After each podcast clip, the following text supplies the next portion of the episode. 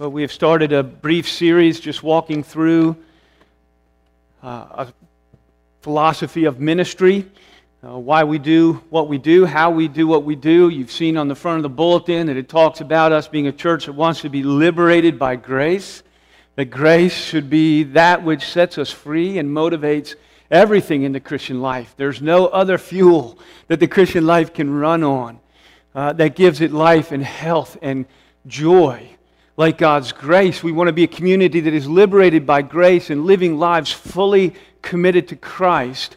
And in doing that, we want to lead others into a life transforming encounter with Him. We want to be able to share Christ and the gospel with the world. And so, as we do what we do as a church, what is it that helps us to accomplish that mission, that which we want to be as a community? Well, we want to worship, serve, and connect and grow. These are the pieces of our philosophy of ministry, which really gives us a job description. What is it that you, should be about, that, that we all should be about in the life of the church? Is that we should be connected to and engaged in the worship life, serving, connecting, and growing in the life of the church. And everything that we offer and that we do in the, in the church, as you read all the announcements of, of opportunities that are out there, they're like tracks uh, that, that the life of the church can run on. Uh, they're very deliberate, they're very thoughtful, they're very intentional in terms of taking us where we want to go. They're all general to the Christian life in one sense. There are ways that you can apply these things at home and, and in the uh, world as the church is scattered and we're out there. But in this series, we've been talking about them as they apply to the corporate life of the church to us as the church, which is the assembly. The, the, word church literally means the assembled, the gathered. And so we're applying them for us in the life of the church. And as I moved this morning, last week, we started talking about corporate worship, which we said is the beating heart at the center of the life of the church. If you missed last week, I would encourage you to go back. All the sermons are online, going back years.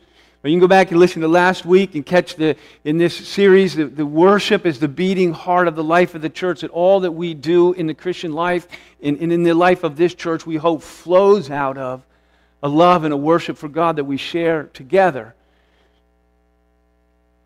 God's people are gathered and worshiping, and everything we do comes from there. And so, even as I move to speaking about service in the life of the church. It's, a, it's, a, it's really a sermon about love.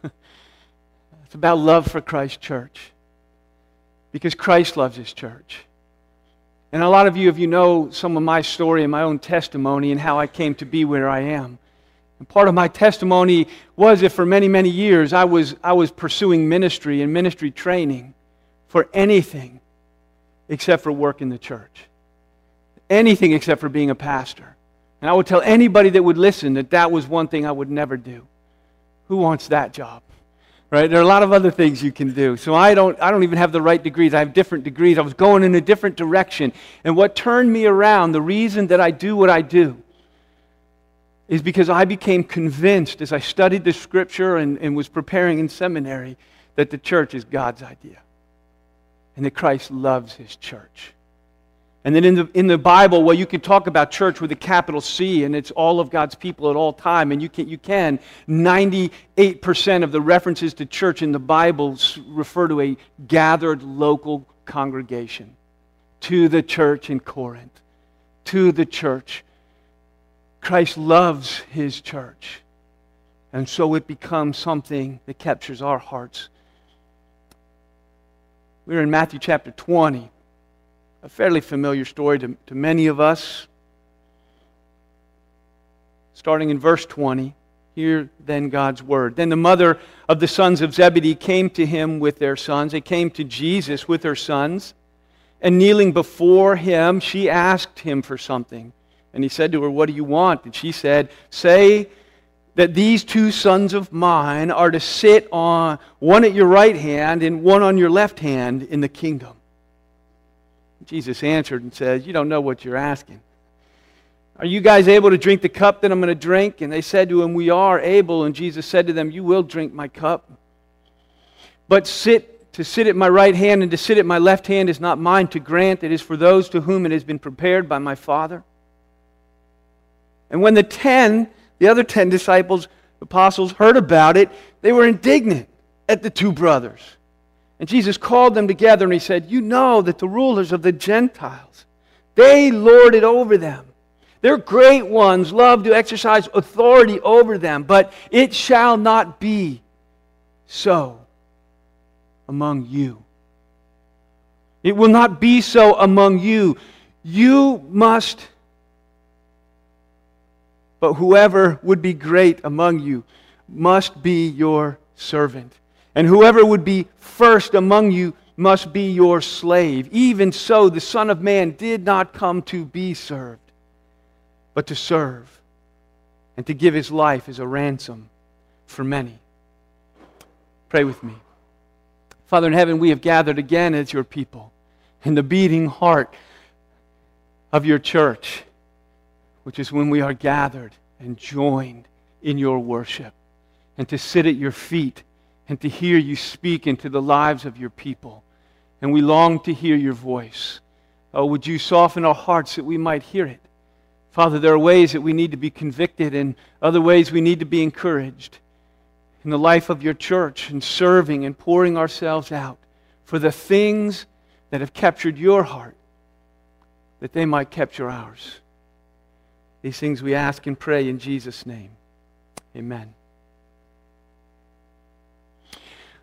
So, as we talk about serving in the life of the church, we're talking about being a called and a gathered people. I'm talking about it in light of the idea that we are the body of Christ. Again, the body is a gathered picture. A body that's been scattered is not much of a body. Right? The body that is gathered, and he gives us this picture, this image very deliberately because King Jesus tells us that we belong together like a body does. That we're that connected and connectional and that we need each other like the body needs its feet and it needs its hands and it needs its eyes and it needs its ears. And so we are meant to be together. We belong together. And in that sense, we need each other. That what He gives to us in His gifts, He gives to us, it says, for the common good, for the body, His church. And so part of our calling is to build up Christ's church to make it strong, to make it healthy, to make it effective, to be that instrument in his hand, his body, through which he advances his kingdom and preaches his gospel and does his work, meeting needs, serving in the lives of not only his people, but the community. We're called to this kind of service.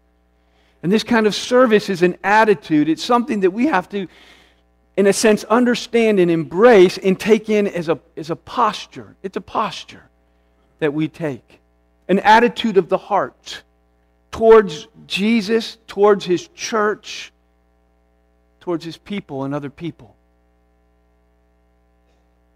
It's a posture of humility, it's a posture of willingness, it's a posture of giving.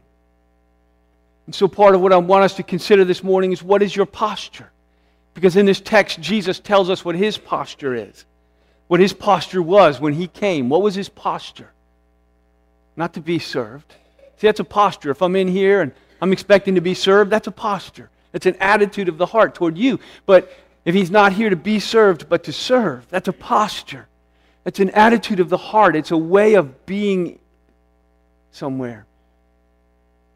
A willingness to give. What is your posture? Towards Jesus' church. Because service is the opposite of consumerism. And my friends, we, we eat, drink, and sleep consumerism. We live in the richest country in the world that is full of service to its people. One of the things that strikes you as you go to another country is just how few of the things that fill our lives and our time that we and our children and our families are consuming that most of the world doesn't have. We have so much. But service is, in many ways, at the polar opposite of consumerism or self centeredness. And that's where this story begins, isn't it? With mom and the boys, right? Aren't moms great? Moms are always advocates for their children, aren't we? Like, you know, you can do a lot of stuff, but you mess with my kids, and, Mama Bear comes, right? It's, it's this, this uh, this fierceness that we have with our kids. This mom shows up, right? It's this, I'm not really sure how this went down. You know, did the boys go to mom and say, you know, mom, you, you know, would you, or did mom get them by the ears, kind of like, come with me? You know, we're going to Jesus. I got, you know, I don't know how it came about. But the mother of the sons of Zebedee came to him with her sons, and kneeling before him, she asked him for something. And, she, and he said to her, What is it that you want? And she said to him, Say that these two sons of mine are to sit at your right hand and at your left hand in the kingdom. She takes her boys to Jesus and she calls the eternal shotgun. Right? Shotgun for eternity. Shotgun. Like, you know, for. You know that thing when you choose, you call, I don't know if you do shotgun. you know, and that means I get the best seat in the car. That means I get to sit up front where I can see. I get to sit up front where I'm in charge of the radio and, you know, and the stuff. Like I get to be, it's, it's the co-pilot. I, I want that seat. I want the best seat. Jesus says something to the Pharisees about wanting the best seat. And, you know, we often want the best seat when it comes down to it. We want it on Sunday morning. It just depends on where you think the best seat is. They want to be the kingdom's aristocracy. They want power and prestige. They want to sit in the seats of power and prestige and let everybody else have the lower the, the uh, spots of service. They can be the doorkeepers. Right? Remember that Psalm 84:10, I would rather be a doorkeeper in the house of my God than to dwell in the tents of wickedness. And not these guys, they're not interested in the doorkeeping job. Let the, you guys be the doorkeepers and you guys whatever. We want shotgun. I know no one here is posturing to be kings in heaven, to sit at the Lord's right hand, this kind of thing. I mean, maybe, you know, it's easy then to put it aside and say, this is not something, it's not a posture we would take. But the reality is, we, we do. We do it every day. We don't necessarily do it as we're posturing for those seats in the kingdom. We're, we're Americans and we're posturing for our own little kingdoms. Right? We're, we're not even thinking about that kingdom very much right now because I'm way too busy lording it over my own. I'm way too busy taking the best seat in my house. Right? And sometimes in this house. We posture to be lords of our own lives, lords of our own time, and lords of our own money. Right? To do what we want. Right? Which is really what it comes down to. To be able to do what we want not what somebody else's wants. And I'm not even talking here when I say do what we want. I'm not talking about sin per se. Uh, you know, I'm not even talking about that. We're, we're not that. We're far, we're far more in tune than that. This is far more subtle. It's more of a just wanting to seek first the kingdom of self and family. It's subtle, right? It's, it's subtle, and it, it, it's the thing that rides in, and we all would never say it or do it, but when it comes right down to it, we posture. We seek first the kingdom of self and family and simply don't take quite seriously that call to seek first the kingdom, to build his church, to advance his kingdom instead of my own. Because service requires time, and time is at a premium, my friends, especially in our culture that offers so much. There's so much to do. I don't have enough time to do all the stuff that I can do and that my kids can do. Time is more valuable than money now. I'll pay you money so I can have my time, so I can do what I want with my time. And service, before it asks for anything else, is a demand on your time. You will take that precious commodity of yours and do something not for yourself, but for somebody else. Leading a small group for other people takes time. Singing in the choir takes time and practice serving on the worship team, tutoring. Tuesdays and Thursdays, 3:30 to 5:30. Right? It takes time to pour your life out on behalf of children so that they might succeed in life and, and ultimately succeed eternally and come to know Christ. It's a commitment to pour ourselves out and to love the least of these. Making a meal for someone. I see those things come through my email box. We need meals, we need meals, and watching you know, as we, we seek to love the people in our church who are in need and who are going through things, to serve on the tech team, to serve and prepare the communion, to, and the list goes on. The list is long. I don't want to step on toes, but I'm going to. And before I'm done, I'll probably have stepped on almost everybody's toes. So forgive me already, but I'm, I'm going to. I'm going to go there because I was listening to a preacher on the radio last couple of weeks ago, guy named James MacDonald. Uh, he has a huge church, and he's one of those guys, if you listen to the radio, he's in that mix of get, you know, and he was preaching on, on a topic similar to this one, and he talked about the, the changes that have taken place in our culture around family and time.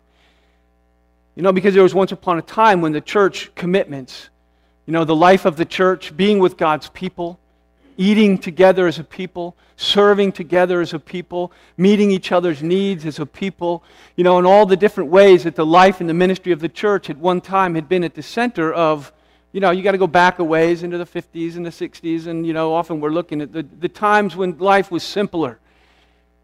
And church was an important central thing in the life of God's people.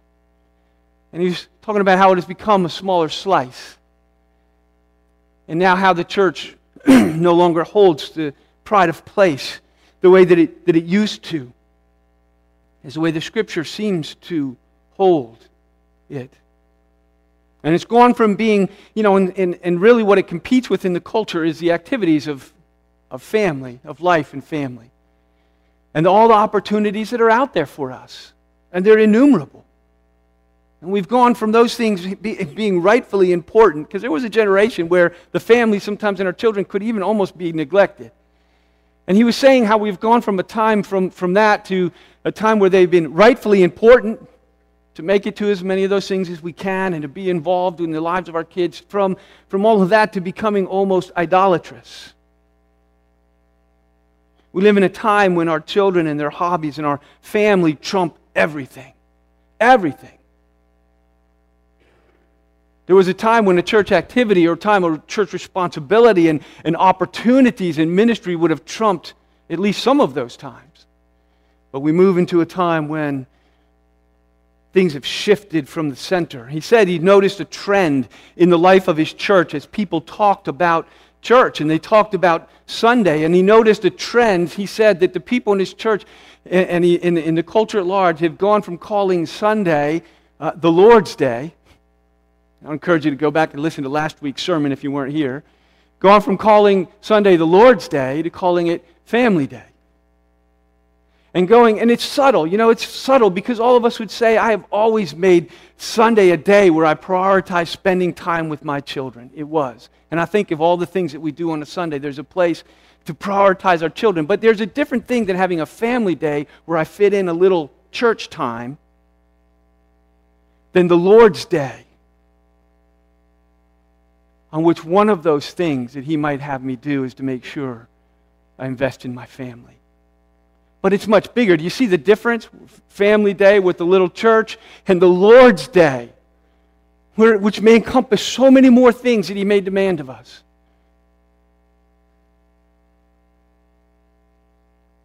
Let me step on some other and offend a few, a few more of you. Some of us have retired from serving. It's someone else's turn. It's another statement we hear in our culture. It's someone else's turn to make the church strong. It's someone else's turn to make it healthy. It's someone else's turn to make it effective. It's someone else's turn to meet those needs. It's a time where I'll show up, but someone else needs to do the work. And all I can tell you is I don't see this in the Bible. We have a culture of retirement.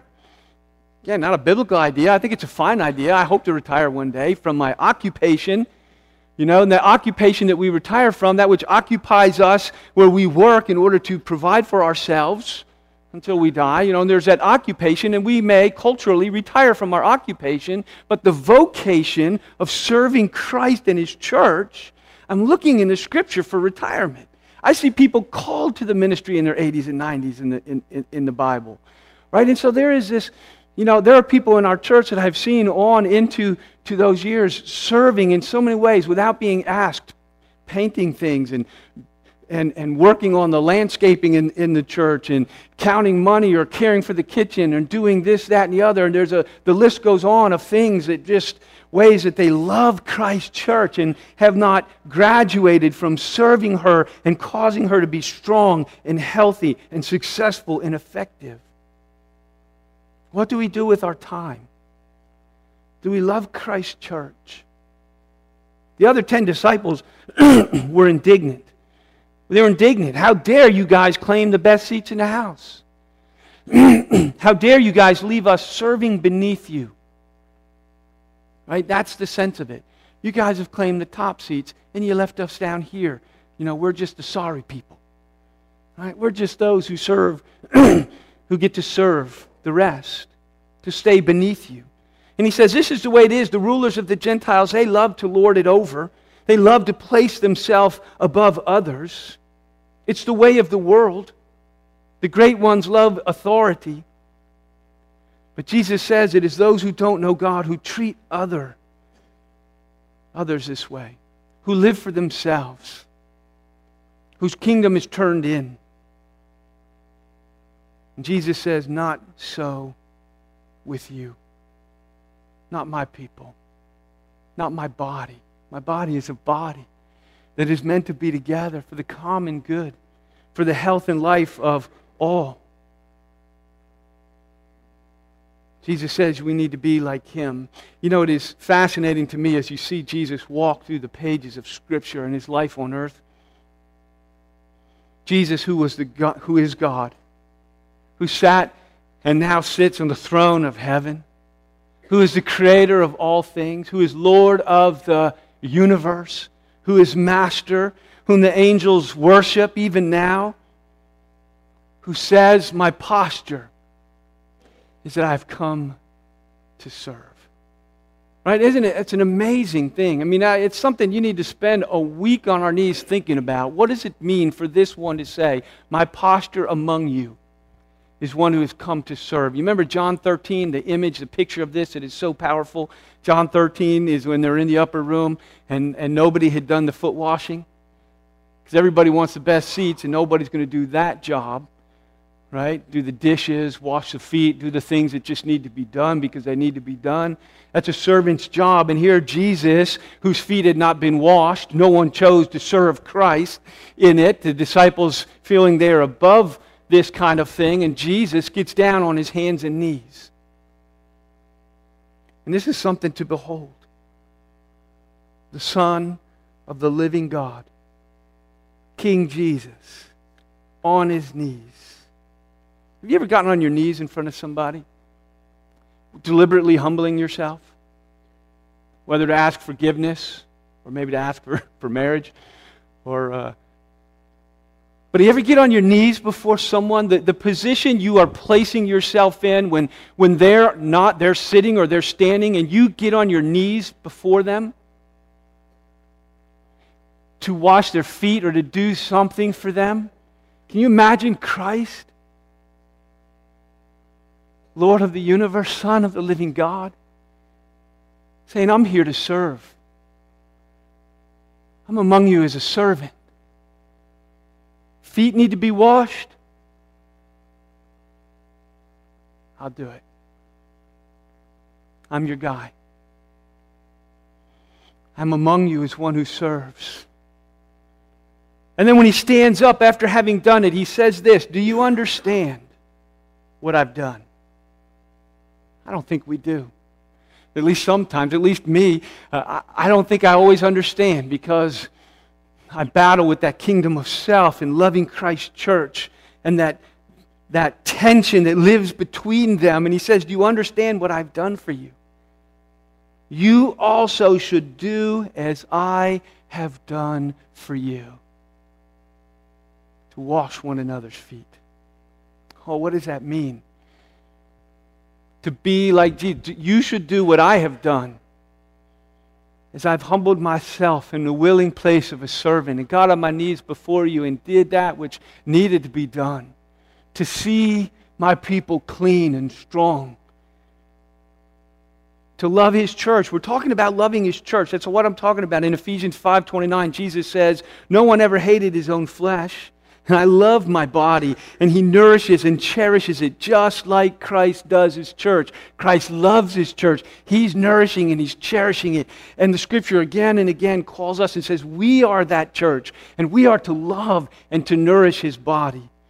1 Corinthians 14 12, he says, Since you've been eager for manifestations of the Spirit, gifts of the Spirit, strive to excel with those in building up the church.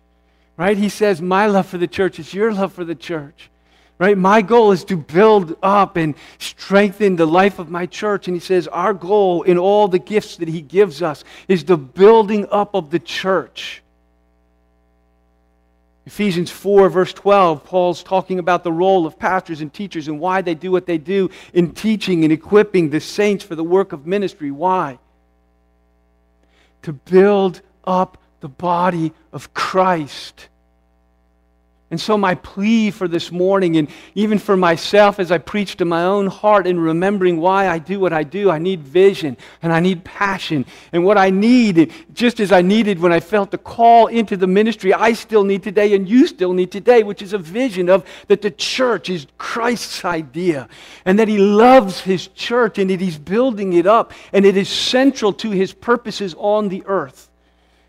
And so, our love for Christ is a love for his church. Galatians 6:10 says so then as we have opportunity to do good to everyone especially to those who are of the household of faith to the church to the people of Christ James John Peter Jude Paul they all open their letters saying this we are servants of Christ and his church as he write, they write to the church. Colossians 1, Paul says, I do all these things for the sake of his body, which is the church, and I have become its servant. 2 Corinthians 4, he's, Paul's again writing, and he says, We don't preach ourselves, but we preach Jesus Christ is the Lord. We are his servants. And so, because we're his servants and he is the Lord, we preach ourselves as your servants for his sake and for the sake of the gospel and of the kingdom. Jesus was among us as one who serves, who did not live for himself, but he lived and died for others. It is hard to do as we think about a philosophy of ministry, of worship and serve and connect and grow. When it's your, in a sense, your job description as much as it is my job description. And what does that look like? And I'm going to say, just to remind in, in two quick areas as I end. And one is I want to apply it to marriage. I don't want to leave without doing that because for me, strong marriages make strong churches. Healthy marriages make for healthy churches because you are the building block, so to speak. And so, just to encourage you, I know that many marriages struggle because we're in it for ourselves. Because often in our marriages, our great concern is me. We worry about our own happiness. We worry about our goals and our priorities. We worry about our way and our, our time. We worry about our needs, my needs. And just as Jesus said, I didn't come to be served, and I think in our marriages it is true as well. We are not in it to be served. We are in it to serve and to give ourselves away to another human being and to learn what it means to be like Christ. In our marriages is one of the first places that we practice that to deny ourselves, right? By definition, a servant's time is not their own. Often that's what we're fighting for in our marriage my time, my whatever. And their will is not their own, right? The, the whole definition of a servant is they do somebody else's will. And their time on, and their time is not their own. That's what a servant is. So in our marriages, we resist rearranging our lives and denying ourselves to sacrifice to meet the needs of the other. And I would just ask you are you in your marriage as one who has come to serve? It's a posture, it's an attitude of the heart, it's a Jesus posture. But are you also in Christ Church as a consumer or as a servant? With the Kennedys, I'd ask that question ask not what my church has done for me, but ask what I have done for Christ and his church. And let me end with just this last picture because I think it's the most important picture as we think about serving. Otherwise, this has come down like a hammer of a law and leave us thinking what I got to do, or he's, you know, and it's not that at all. It's this. If you remember the picture that I brought up of John 13, and there's Peter um, and all the apostles with Jesus at their feet, washing their feet. And Peter is so uncomfortable. And you can imagine if I got down at your feet and started, I mean, there's a level you'd have to like get over to you like to let him do it. Right? But here's Jesus doing it. And Peter, he gets to Peter, and Peter, he's out, he's the guy who's going to say it. You know, you're not washing my feet. You're Jesus. You're the rabbi. You're not my feet, Lord. You will not wash me. You will not serve me. Jesus' answer to, G, to, to Peter is unless I wash you, unless you let me serve you, you have no part of me. And we have no part of him. We, we, we have no part in the service in the life of the church until, until we have surrendered ourselves to the washing of Christ to his service to us. That Jesus has come and borne our sin in his own body on the cross. That he died the death that we deserve to die. That he sets us free from our sin and from our guilt. And he sets us free from having to work like slaves in that sense. He sets us free so that our service is not a burdensome chore, but a fruit of the Spirit, a labor of love a response of grace, a life joyfully surrendered. Galatians 5:13 Paul is writing to the church in Galatia and he writes and he says, "My brothers, you were called to freedom." Do you know that? Church of Christ, you were called to freedom. But then he says this as he talks about that calling to freedom. And what does that calling look like? Do not use your freedom as an opportunity for the flesh, that is to serve yourself, but rather through love, serve one another. Freedom in Christ to which we are called, he says, is the same thing as pouring ourselves out on behalf of others. It's love. Love to Christ, love to his church, love to his people. Oh, we were called to a freedom.